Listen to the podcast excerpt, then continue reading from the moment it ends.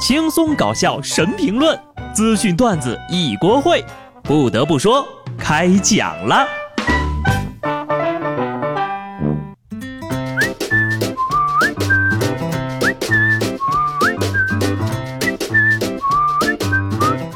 Hello，听众朋友们，大家好，这里是有趣的。不得不说，我是机智的小布。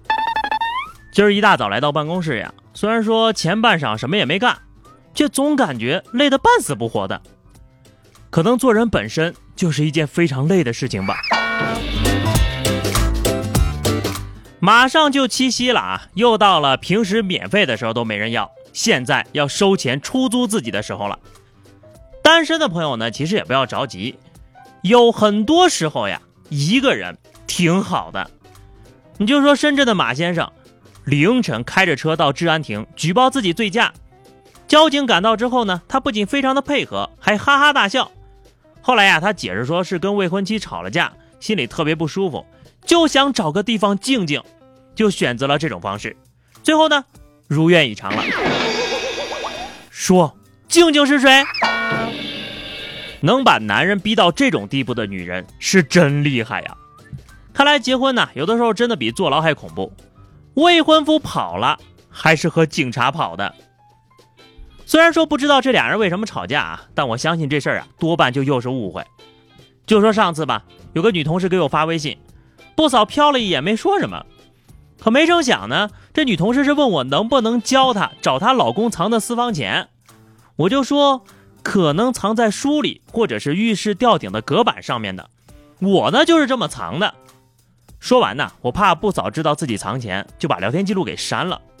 结果呢，他拿着我的手机问：“你为什么要删和他的聊天记录？”好死不死的，就在这时候，那女同事又给我发了一条消息：“我老公要是知道了，肯定恨死你了。”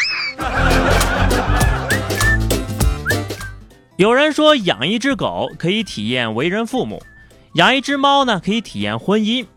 但是我觉得婚姻其实更像是社交媒体，你可以对任何事情发表自己的看法，但很快就会被告知你错在哪儿了。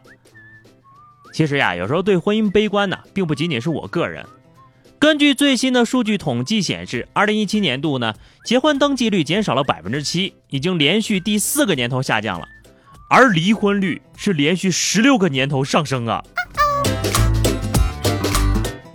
看来大家是终于明白了，是游戏不好玩呢，还是酒不好喝？为什么要想不开去领结婚证呢？上面说的那两件事啊，是让人听了不敢结婚，而下面这事儿听了怕是要离婚呢。说是在福州的一个餐厅里，一个熊孩子三次摔餐厅的玩具。店员无奈地告诉了孩子的母亲，结果啊，这当妈的却突然发飙了，指责店员攻击孩子，还脱下孩子的尿不湿猛擦前台电脑。面对狂躁的妻子，一边的老公啊也是一脸的无奈，我也惹不起我老婆呀。摊上这样的妈妈挺可悲的，摊上这样的老婆心更累呀。扯下尿不湿猛擦电脑这招啊，够狠。等未来她晋升成大妈之后，可能更可怕。孩子呢，就是父母的另一面。有这样的父母啊，真担心孩子的未来呀。暑假转眼就过去了一多半，不知道孩子们的作业都做完了没有？啊，对了，你们弄丢过暑假作业吗？如果你的暑假作业丢了，你还想他回来吗？前两天，成都地铁运营有限公司的官方微博发了一条消息啊，七同学。你的暑假作业掉在泰升南路站啦，请赶快来领取哟！希望没有耽误你的暑假学习计划。事后呢，这失主呀，还真的是把暑假作业给领回去了。我猜呢，这位小失主啊，肯定是被父母绑着他去地铁站物归原主的。孩子呀，下次丢的时候不能把名字写上去呀，这是个教训哈。要说这年头啊，丢个暑假作业太难了。其实就算你没写名字，还有监控录像啊。在这里呢，小布给所有丢暑假作业的孩子呢一个建议哈，《物权法》第一百一十三条，遗失物自发布招领公告之日起六个月内无人认领的，归国家所有。所以呢，你只要撑过六个月不去认领，作业就留给国家去做了。上面那个呢就不用鉴定了啊，孩子肯定是父母亲生的。下面这个肯定也是亲生的。近日呢，黑龙江大庆一名男子来到公安局，称父亲说自己是网上逃犯，就请人警察叔叔呀帮忙查一下这个情况是不是真的。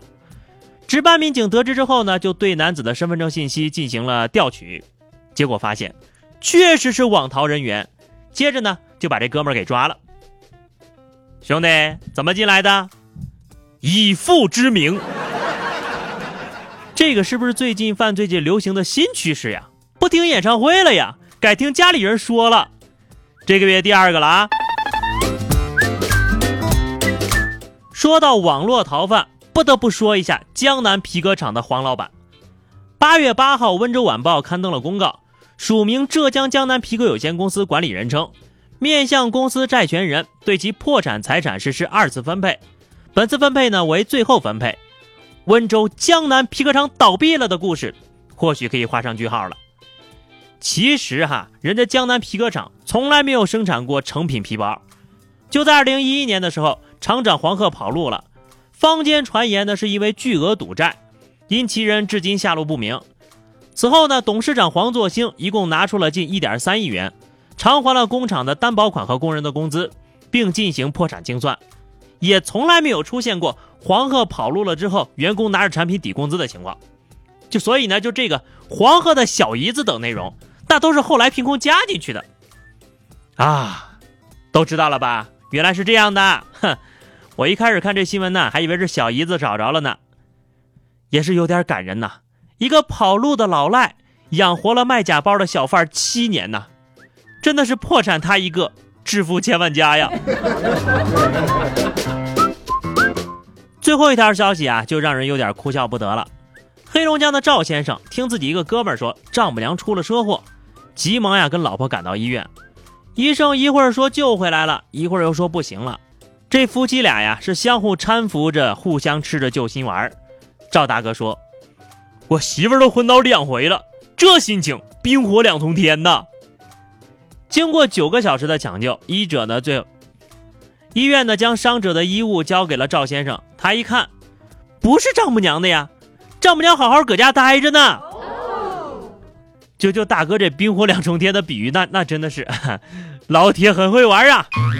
也可以想象到回到家的那一刻啊，哎呀妈呀，我是见鬼了吗？